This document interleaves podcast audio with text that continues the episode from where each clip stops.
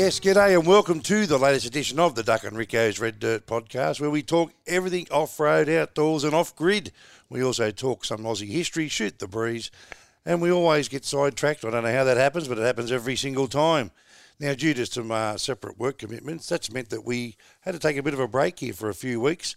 So, to those of you that are asking what's happened to the podcast, well, here we are. We're back.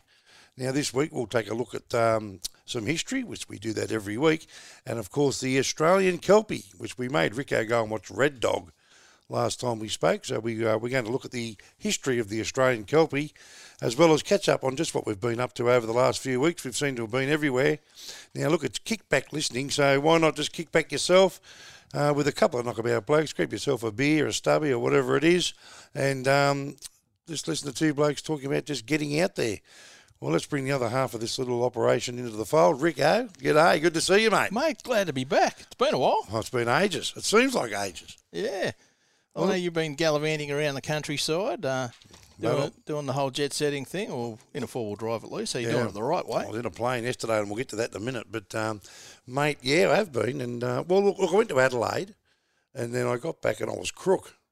I picked up some sort of a man flu from down there. Yeah, mate, you're lucky to survive the man flu. And then you, we were going to do it, and I said, mate, don't come near me because, um, mate, I was absolutely gonski. So we um, we had, had a break. Then I'm still getting over it, as you can hear. It, was, it was massive. but then you um, then you had some filming on one day, Yeah, and I had had to do something else, and then I had to go to Perth. And then you had some personal issues to take care of, which you did, and um, and went did all that, and then uh, here we are, we're back. yeah, well, the planets have aligned, mate. That's it, mate. So, um, but yeah, I'll tell you what, mate. I, like you say, we're all over the place. I was, I went to Adelaide four wheel drive show, which was big. You've been to the Perth one? Yeah, it's huge. Oh, Absolutely massive. mate, ab- absolutely massive, ma- massive. All right. I think the whole world was there. It was, uh, it was really, really big. A big turnout. Look, geez, they love it over there, don't they? The four wheel drive community. They Yeah, can't get enough of it. Yeah, I'm, I'm going next year. One way or the other, I will be there.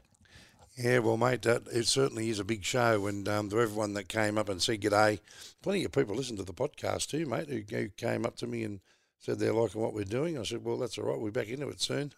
Yeah, well, there you go. That's good. Where have we been? We've been nowhere for the last few weeks. But I've got to tell you that uh, plenty of people, like I say, did come up, and those of you that did, good on you. Thanks for coming up and saying g'day, and uh, especially some of those other ones too that listen to the radio show over there, and of course that podcast as well.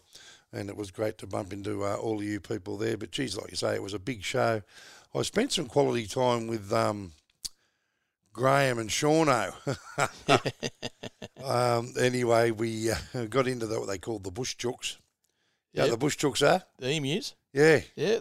How yeah, good are they? The emus. Icy cold, straight out of the no, fridge. Not, a- not a beer man. Yeah, I know. No good to where you let yourself down terribly. The exports. But I um, and then on the way back, I um, I did the radio show from um, Balladonia Roadhouse. Yep. Been Been in, been in there? Sure have. Yeah, the museum and the Yep. the Skylab parts of Skylab, and which I think are replicas, but the rest of it, the old car coming through the wall. And I'll tell you the one thing I noticed on the way over and on the way back was the amount of people on the road travelling. Yeah, it's good to see, isn't it? That's one stretch of road across there, okay, albeit a very big stretch. But, mate, I saw thousands of caravans and motorhomes and camper trailers. That's just one road, one stretch in Australia. Yep. I'm tipping if you were up on the Sturt, up on the um, Stuart Highway, or if you were up around the Cape or whatever where you were, you would have been seeing what I was seeing in regards to caravans, campers, and trailers. Yeah, well, mate, it's getting uh, everyone's sort of heading south for the summer, I guess, getting away from the Yeah, north. spoke to a lot of people that had come down the west coast and, and were cutting across and heading back over east Yep. for that reason. Uh, although Ronny Dahl and a few of the others were heading to the Kimberley straight after the show.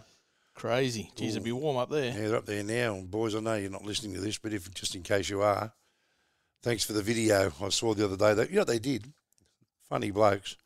They bought themselves an above ground pool, put the pool up, pumped water out of the river into the pool, wherever they are, in the middle of nowhere, and spent the day swimming and kicking back and drinking beers in this pool.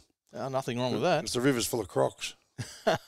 so uh, and it'd be very, very in the- in the high forties where they were. So Uh, very but they had a drone shot of uh, of the pool, and it takes off, and there's just nothing. middle of nowhere. Yep. I don't know whether they'll leave the pool there. Imagine that when you turn up and go, mate, there's a pool here. How good's this? Well, I hope they don't leave it there. No, I don't think so. No, the boys will take that with them. But but it was good. But on the way back, obviously I hooked in going over because I had some commitments over there. But on the way back, I checked a few places out.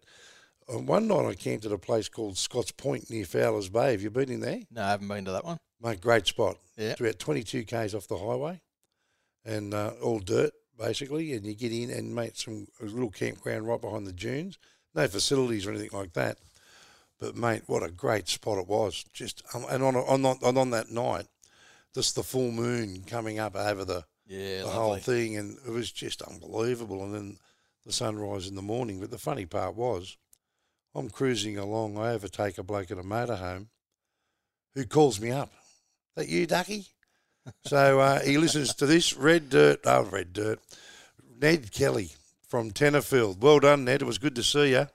And he used to work for Wickham Freight Line. He's retired now. He used to cart the um, continuous call team semi trailer for us. Oh, there you go. So uh, it was great to catch up with Ned. But yeah, how's that? You're in the middle of nowhere, Small world, isn't it? and you, you overtake some. I had a few blokes call me up on the CB who listened to the radio end of the podcast. So to all you blokes who did that, good on you, and thanks for tuning Yeah, in. champions. And uh, yeah, so camp there, but mate had a great time. It's a good run over there. Oh, I love it. Fantastic drive. Yeah, have you taken that Norseman Hyden Road? No, I haven't. I Well, haven't. mate, next time you, if you ever drive to Perth, take that. Yep. Because Ronny Dahl and um, Chris Woods put me onto that. What a shortcut. She's 200k straight off. 300k's of dirt it is. Yep. So you get to that end of sort of what you would call, I guess, the Nullarbor, leave Balladonia, get to um, Norseman, and you can go right to go to Kalgoorlie or left to go to Esperance. Yep. Well, you go left and right, takes on the, nor- Yeah, right the between the two. in the Norseman Hyden Road, Yep. Which is a 300 kilometre dirt road through all the salt lakes. Oh, nice. But uh, mate, and well maintained dirt road because there's a bit of mining out there. Yep. So there's a road train coming the other way. Graham Cahill's a big fan of it as well. Yeah. I was talking to him about it the other week. He's he uses it, and real good camp spots in there. Yeah, I've only come across uh, through Kalgoorlie, unfortunately, which Yeah. which is an interesting place. I'm sure it is. I've got a mate of mine who works there. So on you, Roger, who, who, who works there. He's from Esperance, and uh, geez, our timing wasn't good for him because I've always said, Roger, I'll get over there and we'll hook up. So Yeah. I get over there, and he's flown to over to some country somewhere far away from here. wasn't he? So chasing skirt, I think. Roger. Yeah, no doubt. No but doubt. um, but he was he was over there, so I missed him.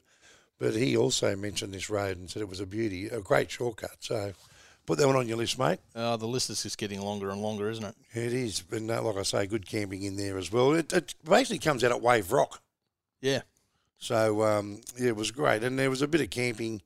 I camped at a place called the Gorge, I think, uh, which um, was this big rock pool, like enormous, in the um, in the wheat belt in that sort of country. Yep. WA, mate, unbelievable. It's just so spectacular all out there. It would have been great to spend more time if I had more time to go looking around over there Oh, for weeks that's always end. the way, isn't it? But I think next year, if we do the same, probably do Adelaide and then go from Adelaide over to Perth because I had to come back to MC a wedding, which I did, and um, and that sort of was in the right in the middle of all of that, which meant I, I so I didn't leave from Adelaide. But next year, I reckon I'll take the couple of weeks and do that, mate.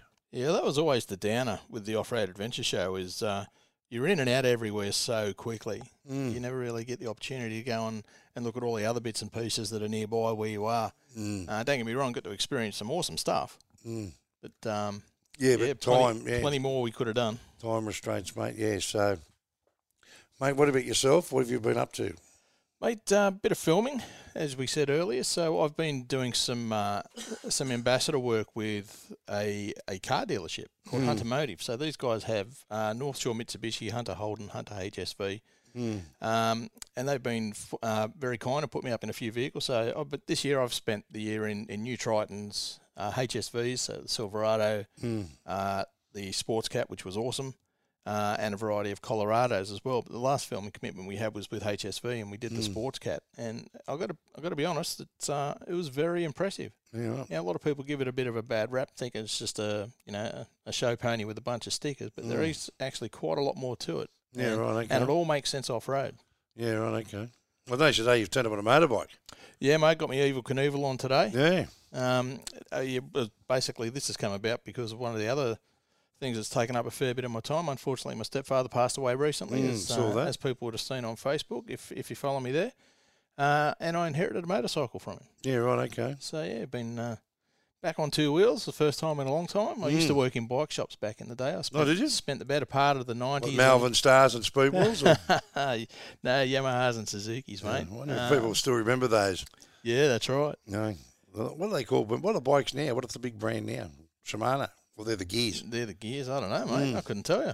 They were the day then. If you didn't have a Malvern Star or a Speedwell, it was like Ford or Yeah. Holden. I, I'm picking you as a Cyclops kind of guy. No, no, no, mate. I was a Melbourne Starman. yeah, Melbourne Starman, mate. Anyway, but um, that were the days. Yeah, well, that was uh, yeah. So, and obviously, I've spoken to you privately about that with your stepdad, and um, yeah, let's um. Well, look, you know the the pain and suffering's not there anymore. People Mm. who've who've had family members, friends, and stuff like that go through mm, cancer will know what it's all about. mm, Um, so yeah, he he's at rest, and that's great. The family have uh, have been able to put it behind us now. Obviously, he'll never Mm. be forgotten. mm. Uh, and every time I, I throw the leg over the bike, I'll I'll have a lovely memory of him. yeah, do a little wheelie for him. Yeah, Yeah, yeah, good stuff, not? mate. Or a big one. Absolutely, well, exactly right.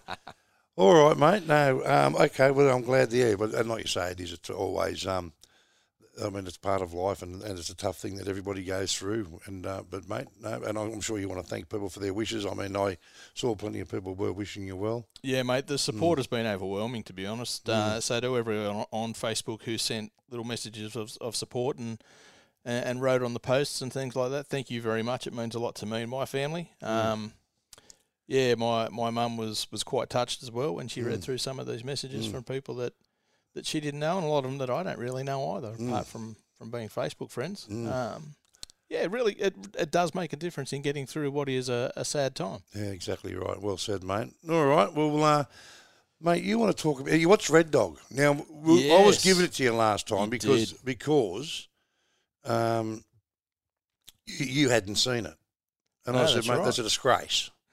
well, I don't know and about then, that. and then, well, it is. I mean, it's like if you haven't seen Crocodile Dundee, The Man from Snow River, or Red Dog. Well, mate, I don't. I think it's un-Australian. Really? Okay. I think they're three of the big movies. well, look, I've seen all of them now. Well done. So, what did you think of Red Dog? Did you cry? I didn't cry, mate. Rob no. Coldy cried. I, I, I, I didn't even really get emotional, to be honest. Mm. But, uh, but I, I, it took a little while to get started. I almost turned it off after ten minutes. I thought this is just going nowhere. It's a bit like that. It's one of those movies where you think, what's going on here? This They're going to is- belt the bloke as he walks in the pub. You just don't know if there's going to be. Yeah, a, that's right. It's a little bit weird, isn't he? He goes into the roadhouse, doesn't he, into the pub, Into the pub. and he's he's obviously an out of towner. And you, you think, what's going to happen to this bloke? But obviously they take him in and Yeah, tell him the story. he ends up and- and- undercutting the old mate who got killed on the motorbike and undercut him and got his missus in the end, didn't he? Yeah, that's right. Believable. Cut his grass.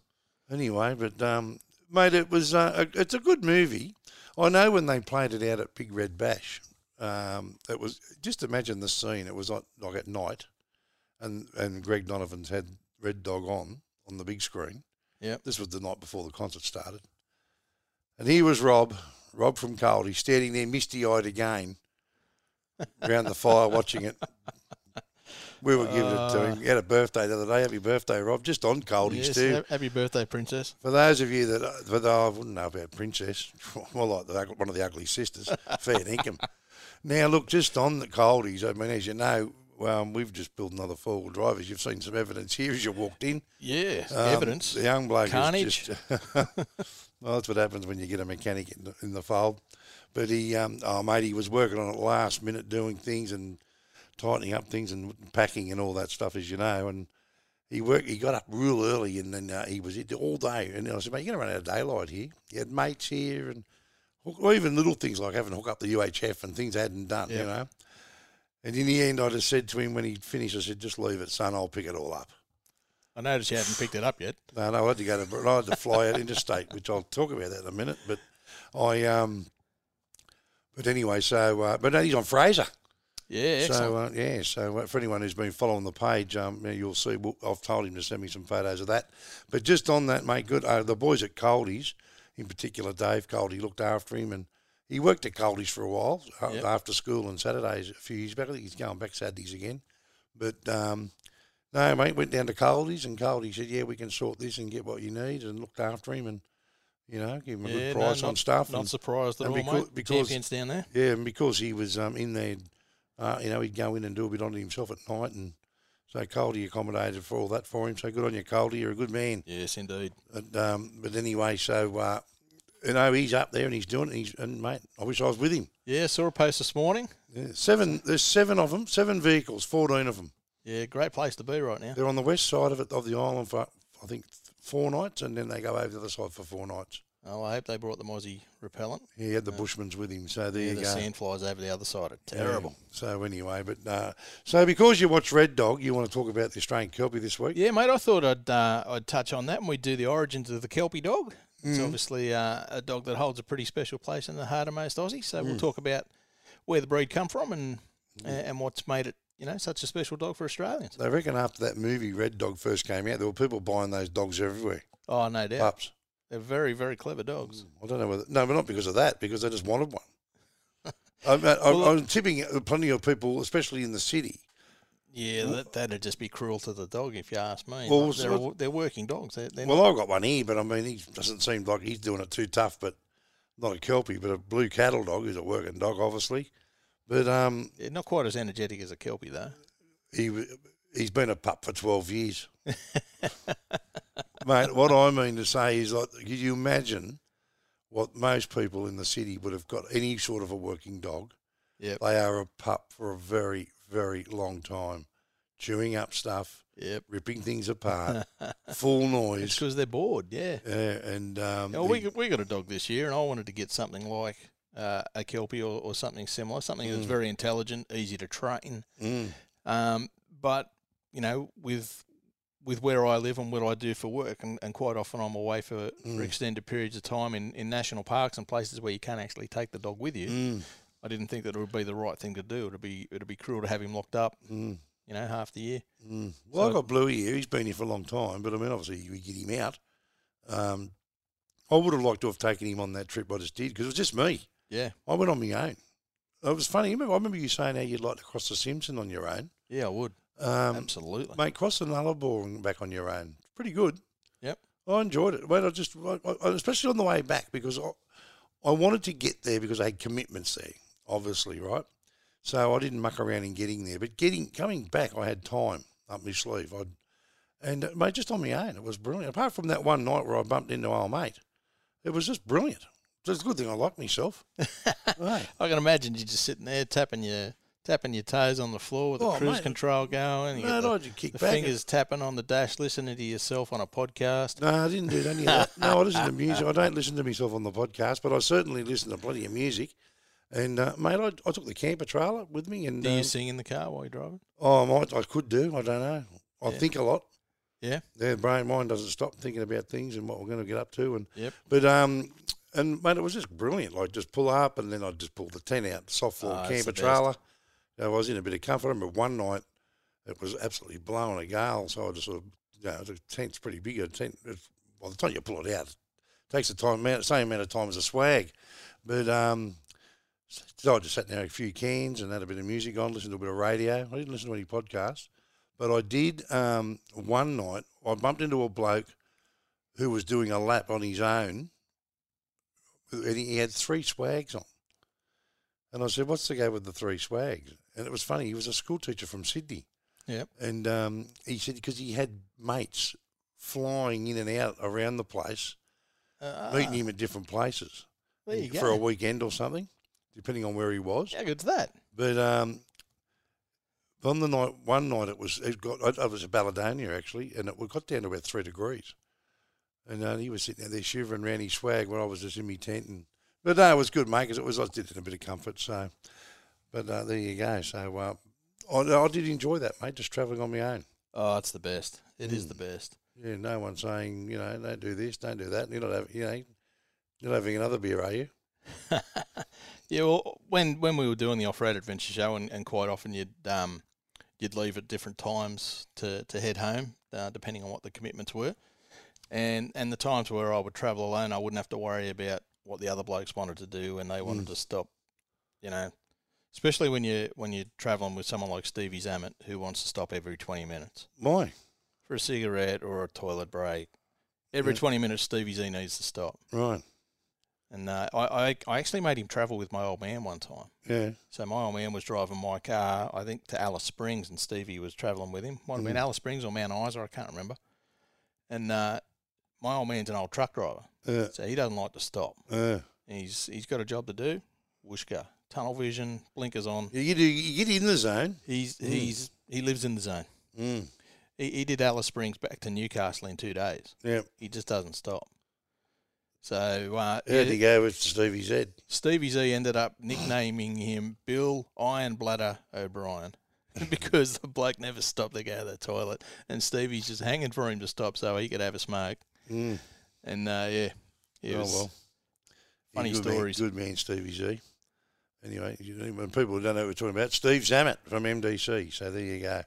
And uh, you can catch him on our radio show a few times. All right, mate. Well, we better get into it. I guess we'll also just talk about it's coming up to that time of year now, mate, with um, school holidays not far away, Christmas holidays. The East Coast will be full on, yeah, it will. um, as will the West Coast, of course. But um, all the all the caravan parks from every best about everywhere on the East Coast will be chock a block over They the next certainly will. yeah. in a few weeks' time. So it's that Christmas period, and um, mate, school holidays and caravans and tents and campers. There'll be people absolutely out there doing it everywhere. So we might talk about some of the spots there. And um, look, if you can, depending on where you are, obviously listening to this, get in and support some of those regions up around the mid north coast too. If you can camp up there somewhere or do some holidaying, they've been absolutely hammered by the fires up there. yeah, that's right. And a, and a massive shout out to the, the rural fire services and all of the volunteers and people that are involved in fighting those Mm. Yeah, fires no. and and busting their butts to save people's properties and, and homes. Mm. Yeah. Uh, just incredible the work they do. Well done, guys and girls. Yeah, and not only that, um, our hearts go to the people who have lost properties, and obviously worse than that, some people have lost their lives. It's just a terrible, terrible thing. The one thing, and we spoke about this on the um, on the radio show last week. Not not not you know not in, in great detail, but we did mention it. And obviously, I'm not saying this causes this has caused the fires, but the fact that over the last what since what Bob Carr was a premier in New South Wales, there was a lot of gates put on tracks, a lot of fire trails you can't access. Um, hasn't helped. Oh, you can't argue that fact. Of course, it hasn't helped. It hasn't helped. You know, the the impact that four wheel drivers have on the bush in a positive way mm, cannot be overstated. mm, Um, don't want to get up on a soapbox or anything here, but this is a subject that I'm pretty passionate about. mm, it hasn't helped at all. And I mean, when you've got the, look, the people will do this job. Not not all, not the entire job, but the people like the like you say, the four wheel drivers who get out there, and there's a tree down, and they cut up with a chainsaw and clear right. the track. They will clear the tracks. They'll make Mm. sure that there's clear access for everyone, Yeah. including fire trucks and when they need like to get that. in there. They'll get out there and, and they'll also go and do working bees and things like that as Mm. well. You know, yeah, the get, clubs, the four wheel drive clubs, Yeah, and they all get that rid will of do that. get rid of lantana and other noxious weeds, and you know, and do their bit to keep the areas as clean as Mm. possible, so that when fire does come through, there's there's no more fuel there than there needs to be. Mm, yeah, and, um, and and look, I'm not saying that's what caused it, uh, course it hasn't. But let me tell you, it hasn't helped. The And, uh, Gospers Mountain region, that's that used to be a full driving mecca. mm, Uh, they've they've turned that back into a wilderness. You're not allowed to access it at all. mm, And, and look what happened there. mm, it's just unbelievable. And, and, and look, you know what they can, and it's probably still not really the time to be saying what caused this and what caused that. Uh, I'm, I'm certainly not. You know, we don't want to get political on this podcast, but Oh, certainly not. I mean, these people that are saying it's climate change. I mean, really? No. Uh, I don't think so. I think it might be the fact that we're in the driest continent in Australia. We have droughts, we have bushfires. The driest We have continent in. Australia. Oh, the, sorry, the, the, the driest continent in the world. Um, we have fire, we have fires, we have drought, we have floods. Yeah, we do. We do. Um, and it's just the way it's always been. And now all of a sudden it's because of Yeah, um, but we always had access to all these areas before too, and, which uh, we don't anymore. and I don't think and, and I mean you could get all the pollution that we make here would make one scary a difference. I mean we're we're a long way from anything. I don't think it's got anything to do with anything that we're doing here. No. Just the way it is. Let's move on.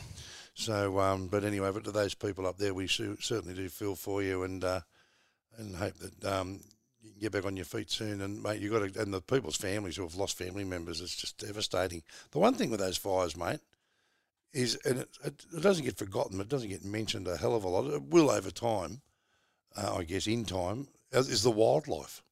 Oh, of course, there's I been. mean, how much more? I mean, the thing with the koala. What was his? They gave him a name and everything, and he had he had to be um he had to be put down because his injuries were pretty bad. But the amount of wildlife is just you know the numbers just enormous. Yep. Yeah, the, Um, saw a picture on Moreton Island the other day of a of a python Mm. clinging to what was left of a tree. The fires are everywhere. Yeah, Moreton Island, Yep. Fraser. Yep. So there's, there's just there near Inskip as you go on. Yeah. My sister just went on a cruise. They were supposed to go to Moreton Island. They ended Yeah. up going to Hobart instead. Yeah, Geez, talk about it's a big about- difference. Talk about a bum steer. Hasn't heard of Stratty. well, you're kid, kidding. Anyway, so, but um, yeah, the fires are just everywhere. But yeah, that's the thing, and the wildlife and all that. And the, the thing is, too, you- you- I don't know how many greenies you see with a fire hose in their hand. Anyway, we will get into it here, Ricko, and uh, and and kick things off. And I think what we'll do um, is uh, get into your thing with the Kelpie dog. What do you reckon? We'll Yeah, do mate. The kelpie. Okay, let's do that.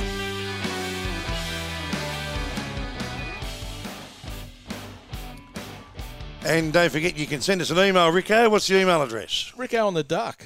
Uh, or info at rickoontheduck.com.au. So you haven't said that for a few Oh, weeks, I'm eh? out of practice, mate. Yeah, Jeez, anyway. no, no good on the radio, would I? I hope we haven't bored you, uh, but we are uh, back into it. We're just sort of finding our feet again here. So the origins of the Kelpie dog, mate. Yeah, mate. Take the- it away. The Australian Kelpie dog. So it's uh, it's obviously a pretty successful mustering and droving dog, and and one of the big things that make it um, you know really good at that job is the fact that it can do do it with little or no guidance once it's been well trained. Um, the Kelpies have been exported throughout the world to muster livestock, primarily sheep, cattle, and in some places of the world, goats. So how about that?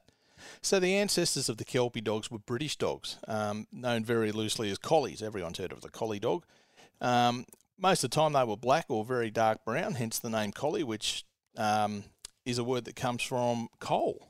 So you know something that's black, uh, or you know you got collieries, collieries, whatever they are. So coal, collie, dark dog. The official collie breeds weren't formed until about 10 or 15 years after the Kelpie was actually established as a breed. So when we say they were loosely known as collies, that's what we mean. They weren't actually officially recognised as a breed. Uh, and the first recognised border collies weren't brought to Australia until after Federation, so it was some time afterwards. Now, some collies were imported to Australia for, for stock work in the early 19th century and bred with other types, types of dogs, um, usually with an eye to working sheep or without direct supervision, as we mentioned earlier, which is what these dogs are really, really good at. They're so intelligent. So, for much of the 20th and 21st century, a lot of people thought that Kelpies had descended from dingoes. Um, and sometime earlier this year, uh, a genetic study indicated that the Kelpie has no dingo ancestry. So, if you're one of those blokes that have been swearing blind that Kelpies come from dingoes and that's why they're so good at what they do, you're wrong. Absolutely nothing to do with dingoes whatsoever. I'll be honest with you, I've never heard that. Yeah, I've heard it a bunch of times. Yeah, right, okay. It's Yeah. usually a lot of stuff that people make up. Yeah, well, it wasn't until I actually did the research for this that I found out that it wasn't true because I always thought it was. Mm. Um, well, it makes sense, you know. It's Mm. such a, an instinctive animal as well. Uh, You know, when the uh, I'll tell you one thing, which is also a bit of myth talk. I mean, we get sidetracked again. You know those those basket type things that hang across the Pacific Highway at Karuah. Yeah, From- yeah, for the animals to cross. Yeah, Yep. and people who say it's for the koalas. That's for the possums. It's for the possums. Yeah, Yeah. Yeah. and a lot of people believe that one too. Oh, there you go. Mm.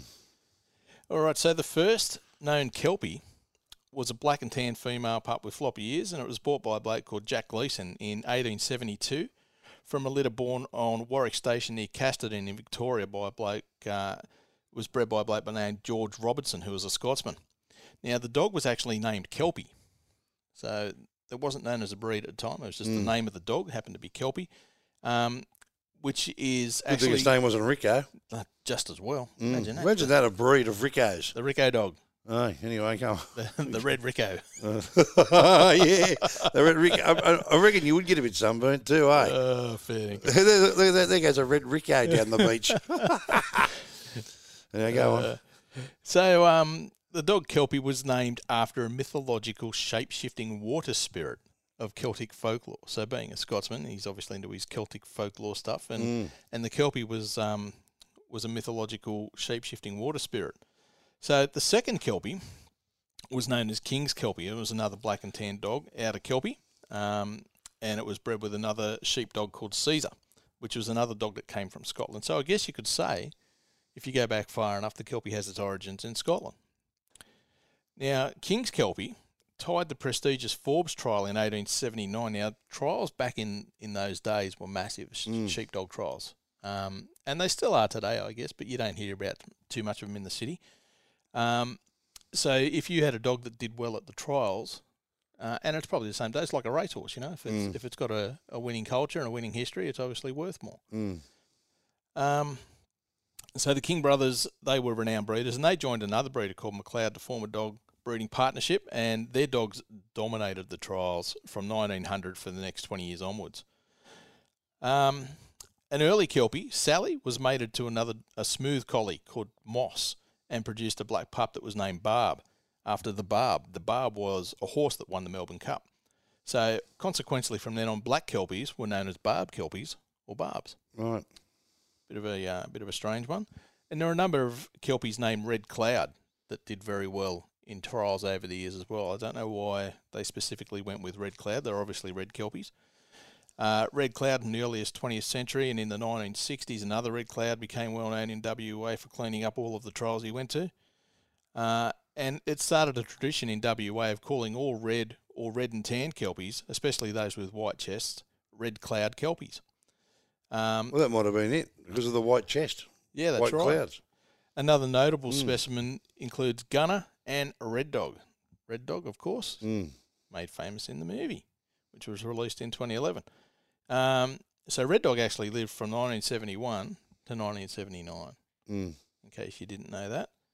So there you go. The um, in Australia, the the first breeds were were that, that dog named Kelpie, uh, with the collie, and and that's what the Kelpie is that we know today. Good Basically, stuff, come from Well, and that's it. And that is Casterton in Victoria. so. What we need to do now is get people to email us and get us to what movie we should get Ricko to watch, and then he can do some research on the. Um, on the th- I think you should watch the movie Popeye or something next. Have you seen that? I was thinking like the Return of the Jedi or something. No, No, I'm not really into that stuff. no. Uh, uh, let's get something a bit No, more fair dinkum. Oh, Popeye. Yeah, Yeah. good on you. I don't know, mate. I reckon he did a lot for the sales of spinach. Eh? I'm sure he did. I don't think I've never seen spinach in a can either anywhere. Have you? I don't think I'd eat spinach out of a can, mate. No, me neither. I couldn't think of anything worse. So there you go, that old Red Dog, and uh, mate, Red Dog True Blue was on the other night on one of the channels I saw. No, Something. I'm not. I'm not doing that. I'm not doing sequels unless it's, they're not, Star Wars sequels. it's not bad actually, but it's not as good as the first one. But it actually goes back to when he was. uh, What it was, it, what it was, it was like what do they call it? was really a what do they call it? A prequel. Yeah, yeah, yeah. It was more or less that's what it was. It was more about him as the dog. I'm pretty sure that part was made up, like most of it was.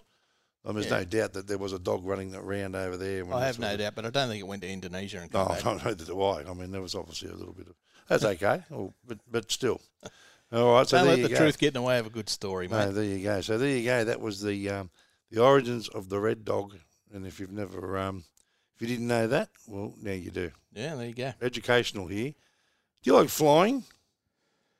Uh, mostly no. Mm. Let me tell you about flying. It's not so much the flying that I'm not a fan of. It's the flying experience. Yeah, it's the whole. the whole thing. Yeah. So it's the, as you see, you know where I live out here. So it's a fair drive from here to the airport. Yes, So is. you allow yourself at least two hours to get in there. Um, the experience of just doing that, okay, well that's just traffic and Sydney traffic, and we all know what that's like. Then the parking, then the bus from from the car park to the terminal. Yep. And then all this sounds, you know, what's the problem? The problem is, is you see, you, so I got on where I parked. The bus turns up and there's all these stops, no, you know, A, B, C, D, Yep, right? yep.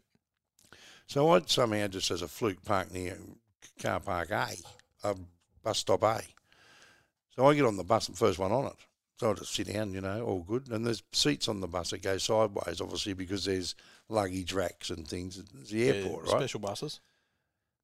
By the time we got to the bus stop, whatever it was, the last one, it wasn't Z, but whatever it was, I had people standing in my face. People Yes. just all, it was like, so you, all of a sudden your personal space is certainly Non-existent. compromised. And old mate hadn't looked like he'd had a tub for a while. I don't know where he was flying to. Probably to the Palmolive factory in America, I'd reckon. So he was standing there, right? Like I'm talking, I did sit there and close my eyes and pretend it wasn't happening, right?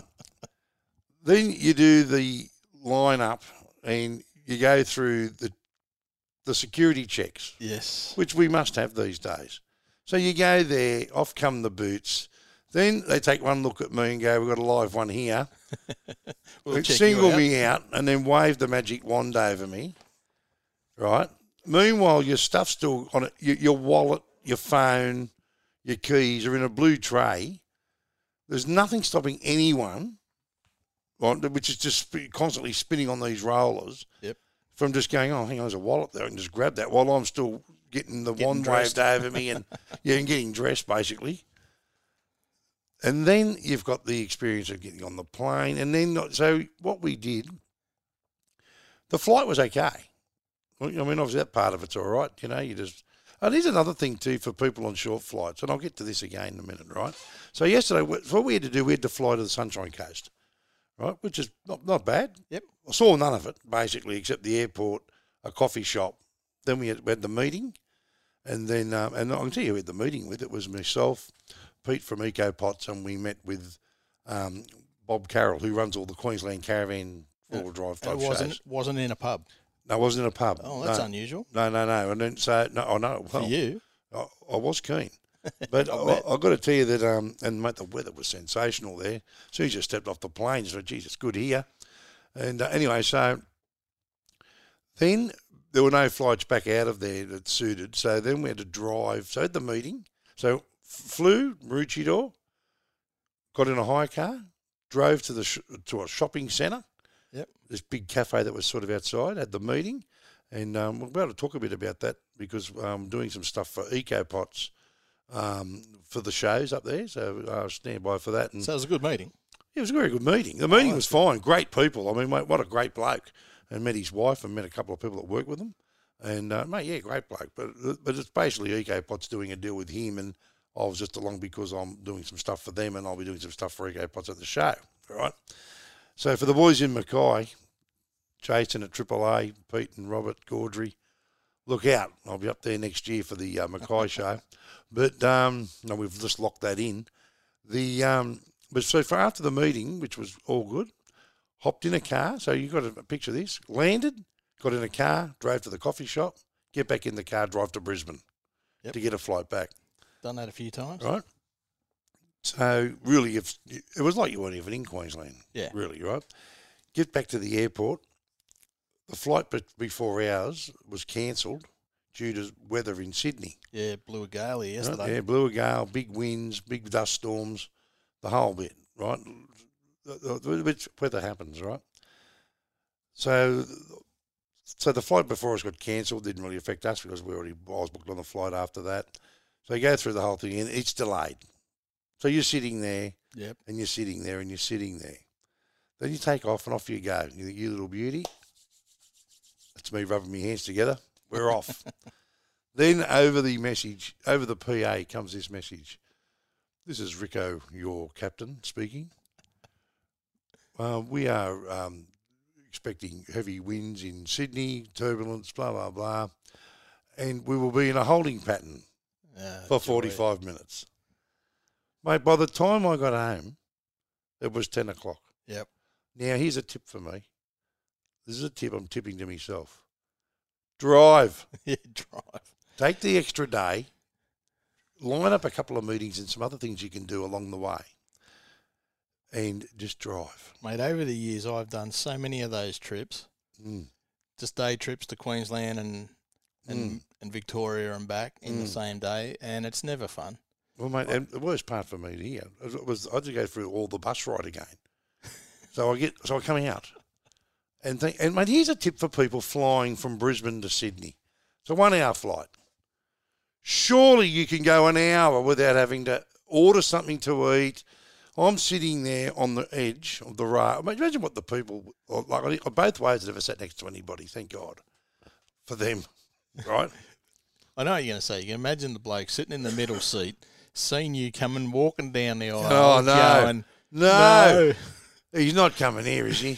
but I mean, mate, surely, and mate, here's another one too, right? Remember the old days? You carry on, so you carry on a computer or a little bit.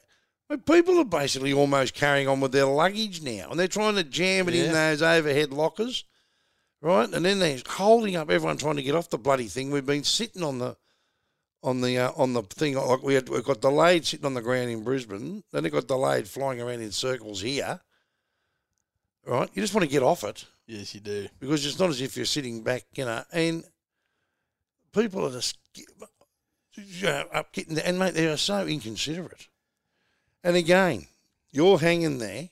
you've got no head space. You stand up. You're trying to get off. People have got the opening up the lockers, trying to get their, you know. Got their shoe I mean, next time I go, I'm going to take a out. take a 44 gallon drum full of fuel or something as well, and cart some other stuff with me. I mean, fair dinkum. But wait, why can't and then why can't people travel for sit there for an hour? And and here's another one: the plane takes off. As soon as the seatbelt goes, people start getting up and going to the toilet. Yeah. Now you just spoke about your your old man driving the truck who drove from Alice Springs, Iron bladder. Iron Bladder. Hold on to it. It's not hard. tie a knot in it. and you got to walk. I mean, fair. And then you get them crossing. And then in the middle of that, while they're running to the Brasco, you've got the, the girls that are working trying to push those heavy trolleys up and down. yeah, that's right. Full of Right. hot drinks and hot water. And Yeah. I, I just look. It's just the experience is not for me. No, look, I'm the same, mate. I have a theory about public transport in general, and it's not just planes, but trains, buses, taxis, Ubers, whatever it is. This is where the stinky people of the world hang out. This is where they go to spend their time, public transport, to make it difficult for people that do understand personal hygiene to have a good time. I'll tell you one thing I was impressed with. And, I, look, okay, I, I did. I just mentioned the fact that, um, you know, can't you go all the way? You know, you sit there for an hour without having to Yeah. order a coffee or order a, you know, but the, the, amount of people ordering beers. Oh, I can imagine, especially in the holding pattern. Jeez. and uh, oh no, no, the beer, no, that, that, you only get the beer trolley once. I, am not sure whether you could, but but there were people doing that, and but but also in the airport Yeah. and in the lounge. Oh, I've been guilty of that, mate. Um, you know, and even, you know, in both airports, in Sydney and in Brisbane, people were just kicking back having beers. But um, but anyway, but and it was no reflection on, on the. I mean, look, mate, the flight itself. I mean, that part of it's it's, Yeah. just, it's just a personal thing for me. I got a horror I can't story. I can't have people just in me face. No, I'm that's trying like I'm sitting there. You got people standing up right in front of you, and I mean right in front of you, right, Yep, I know. hanging onto those handles in the bus Yep. and then the line up, and then having to take your boots. And I understand that it, we live in a world now where security is very, very important, and it's got to be done, and it's just something that we have to put up with. But I don't have to put up with it. I can just drive. Yeah, I'd much Either that rather or make a lot of money and get my own jet. I got a I got a horror story, mate. I I end up having to do one of those uh, there and back in a day type trips to Perth, Mm, which is a very very very long day. mm. And um, on the way back, I got stuck between two massive Pacific Island cage fighters. So I was in the middle seat, third What, were row, they play, what were they playing? Piggy in the middle. third, third row from the back. The row in front of me was three of these. So I would, I'd be going business. Well, I'd fly business class. These blokes were massive. They Yeah. filled the seats. They would have been the shortest one would have been six four, 140 kilos, Mm. and there was one, two, three of them in front of me, one either side, and three behind me, all wearing the lycra skins and sweating up a storm. Mate, that was the most uncomfortable flight I've ever done in my life. Uh, I, I could, I would have I sucked could out. I would have the called smell out. coming off these blokes. I would have called out. And I've got to say to you, the one thing, and and I, I don't fly a lot. I've flown a bit, but I'm not. I'm not a flyer. I just, I just like I said, it's not the flight, and it's not the airlines. It's the experience I'm talking about. The experience of the traffic, yeah, and the experience of having to go and park a million miles away, and then the experience of having to get on a packed bus, yes, and then to line up to have to eh, basically undressed and get security checks and. And, and all, which I understand has to happen, but I just don't want to be a part of it. I just don't enjoy the whole, the whole I- experience I of any of it. And then, passion. then you get to where you're going, and then when you've got to come back, you go through the whole process again, right back down to the bus ride back to the you know Yep. to where you left the car. And empty your wallet to get your car. And then, and then another thing, yeah, and exactly right, and another thirty-five bucks lighter there. But it's, it's, it's but the thing is, I have never been on a plane where the girls and the blokes, the air hostess, are so friendly. Or, and are ever not friendly. Have you Uh, I've probably had one experience. really? Yeah. Well, I've got to tell you now that I've never ever, I have never seen, even on, on on. Uh, I actually gave my seat to one of them on the bus going back, Yeah. while uh, while a lot of their a lot of their work colleagues were on because it was at the end of the day type thing. Must have been change of shift, so there was even pilots on this bus going back to the car park, and there were baggage handlers, and then there were other staff of all airlines, right, not just one. Yep. And, been, and I got up and gave this girl my seat, who was an air hostess. So she's obviously spent all day flying around the country, getting people their waters, and their drinks, and their beers, and pushing that trolley and making sure everyone's comfortable. Now, one of their work colleagues said, "Mate, do you want me seat?" Yeah. You got to hate that. I did. I said, "Do you want to eat sit here, love? You're all right. I can." All good. I've been sitting down, flying around, doing laps around Sydney What for a the thorough last. uh, gentleman you are. yeah, and plus I thought I'd get to the door because I was getting back off on the first stop, being bus stop A. But anyway, yeah, There you no, go. so it's just the uh, experience. But I've got to say that to the to the to the staff, they are very very friendly, and obviously it must they must do personality checks, I reckon, on people that work Oh, those they jobs. must they must have missed this lady that I that I had a oh, I wouldn't say I had a run in with, but um, she was far from pleasant. You weren't like the bloke off anger management when he blew up and they threw him off the Oh, plane. come on, mate. You know me. Mm. I'm lovely. No, fair enough. No, but no. I, don't, I, I don't know. I think it's just women with moustaches seem to have a shorter fuse. what airline was this? Uh, this, no, no, no, no, let's not. Wasn't overseas, was it? No, no, I've never been overseas, mate. I've got no interest in going. No, me overseas. neither. I've got to say. But anyway, so there you go. That was my flying experience this week. And like I said, it's not the, it's certainly not the flight itself. I mean, it's it's brilliant when you think that in the morning you can be in Sydney, and by the end of the day you've been to Maroochydore or Brisbane, and Yeah. and you're going back home, and you're back in Sydney. I mean, it's the fastest way, obviously, to travel. I'd still rather drive. But it's the experience. Every day of the week, I'd rather drive. So would I. And next time I do, I will be make sure that I will I will schedule my time and days around it. Yep. Long way to drive for a meeting that went for two hours. Yep. But, but see, but so I'm a bit smarter because what I would have done, I knew I know I could have had another meeting up there with a with a bloke in that same area about something else, and I certainly could have seen a couple of people in Brisbane as well. So I could have planned it if if I'd have known. Got, it didn't so much get thrown at me at the last minute, but it was sort of yeah, I mate, get you. what are you, you sweet for next week? What, what are we doing? So it was a bit last minute. So uh, and it had to be done.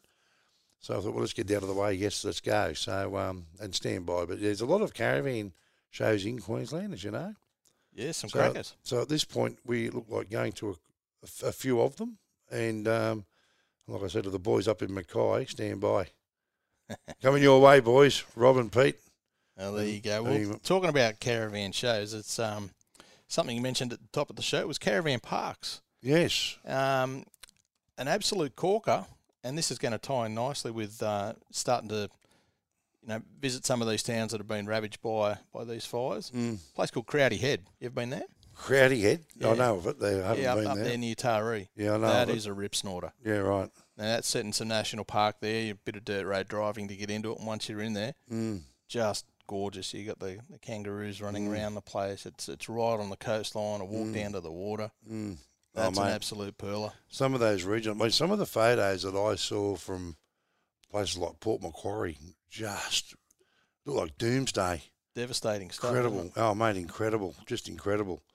And, um, I mean, like so, so what we say, if you hit the mid north coast for your holidays of New South Wales, you know, get up there and continue to do that because they'll Yeah. be, uh, I'll tell you what. I reckon if you haven't booked at Crowdy Head by now, you're not going to get in for Christmas this yeah, year. yeah, Probably right. have to book now for Christmas next Yeah, I think year. we've spoken. I think I think our old mate Steve Robson was a man that was a crowdy head man. Someone I knew was been there a few times. Was Yeah. you may have spoken about it as well in the Oh, I've, past I've been up there a few times. Yeah. On the radio. I know Stevie Z likes it up there. Some good fishing. Yeah.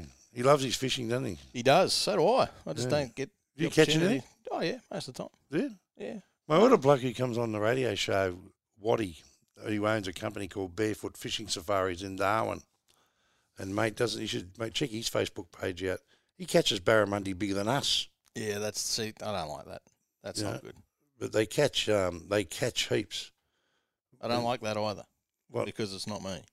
What do you mean? Oh, you don't catch fish? no, no, I, I, I do catch fish, but I'm not catching barramundi because I'm based out of Sydney. mm, So when I see people catching barramundi, I get a bit jealous. right. That's uh, that's something that I haven't done. Something Yeah. that I definitely desperately want to We'll do. make up with Waddy. He'll sort you. yeah, And some of the stories when you know they they're reeling a big barra while it's being chased by a shark, and uh, yeah, they get out there, mate. It's it's brilliant. there, there was a number of times where I was scheduled to go on a fishing shoot with Steve Starling, Yeah, uh, and every time we went somewhere that was where we're likely to catch fish that I don't catch at home, mm, something would come up and I'd get cancelled, and mm, Starlo would go off and, and have a wonderful time catching mackerel and barra and, and all these great fish that we just don't get in Sydney. mm. The only times I ever ended up on fishing shoots with him was out of Sydney, Yeah, right. where he can catch flathead and bream. Just No- on nothing terribly exciting. there is a bloke, and I, I spoke about this bloke on the. I'll look. I'll look this up on my phone while we're talking, talking about um, flatties. I want to know if you've heard of this bloke, and I'll just find. He's got a, a YouTube channel, and I'll just find it. And, mate, and I'm going to say to you now that it's basically it's for the over 18s, right? And I'll just give you the name of this bloke, mate. It is absolutely hilarious, and uh, I'm not going to tell you who introduced it to us, but um, I'll tell you this bloke's name as soon as I can find it here. Willem Powers, I think it is. Does that make sense? Never heard of it. Willem Powers. I'm pretty sure that's who it is. And he's got these thing called boat ramp sessions. And uh, mate, I've got to say to you, hilarious, like absolutely hilarious. Where he's reversing his boat in, and jackknifing it perfect. He's got a camera mounted somewhere on a tinny out in the water. Yep. And people that are beside him, stop, stop, stop, and blowing horns, and they've got no idea that the whole thing's Oh, a piss take. Boat ramps are an experience. That's But, for sure. oh yeah, mate, mate, I've actually said to people, listen, get out. I'm um, I'm driving, but mate, well, I think it's Willem Powers. I can't find it here, but mate, very very funny. So if anyone's out there, I'm- but the funny thing was, I said to my young bloke, Have "You heard about this?" Oh yeah. Well, they'd all, even his mates all start Yeah. laughing. He's just some Aussie bloke who started a YouTube channel and just taking the piss. It's very very funny. Uh, some corkers out there. Yeah, oh mate, this bloke's hilarious, and um, like I say, it's strictly for the over uh, 18s, and a very look a bloke, a young a young bloke told Chris Woods and I about it, and, and started showing us, and I'd never seen it. He said, "Mate, look at this," and I, I can't reveal who that is because uh, he's very famous relatives, this young bloke, and I said, "Mate, what are you doing watching this?" and it was very fun. I mean, he was, you know, I think he's about 17 or something. I'm not sure, but but it was very, very. I'm not naming him, but it was very, very funny, and I was in, uh, I was in tears, um, watching it. So, anyway, all right, mate.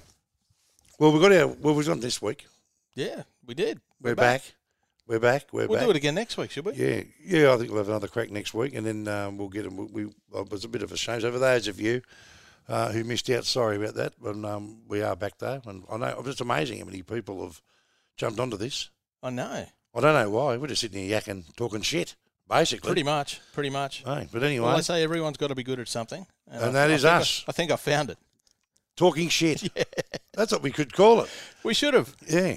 We talking should've. shit with Duck and Ricko. I don't know how iTunes would feel about that. Mm, yeah, maybe not. But anyway, but no, for all of those of you who uh, who have sent the messages and uh, all that to us, thanks very much. Thanks to Yes, everyone. Both of you. Thank you. Yes, exactly. yeah, that's probably our wives. But um, but for those of you who have sent messages, we are back, and like we say, it was pretty um, genuine reasons why we couldn't do it, but we are back, mate. Next week. Yeah, mate. Next week. You betcha. All right, that is this week's edition of the uh, Duck and Ricko's Red Dirt podcast. Don't forget, uh, you can email us, Ricko, quickly. Yeah, info at ricoandtheduck.com.au. Give us uh, give us some ideas of what you'd like to hear. I'd, I'd love to hear your suggestions. Yeah, exactly. If you've got anything you want us to talk about, um, mate, by all means, send through the suggestions right there and we'll uh, see what we can cover for you. Any other questions at all, we're happy to answer those. So uh, be sure to send us an email. In the meantime, that is the podcast this week. Uh, don't forget, if you do happen to see us out there somewhere, come up and say good day and um, Make, make sure you got a couple of spare beers with you as well.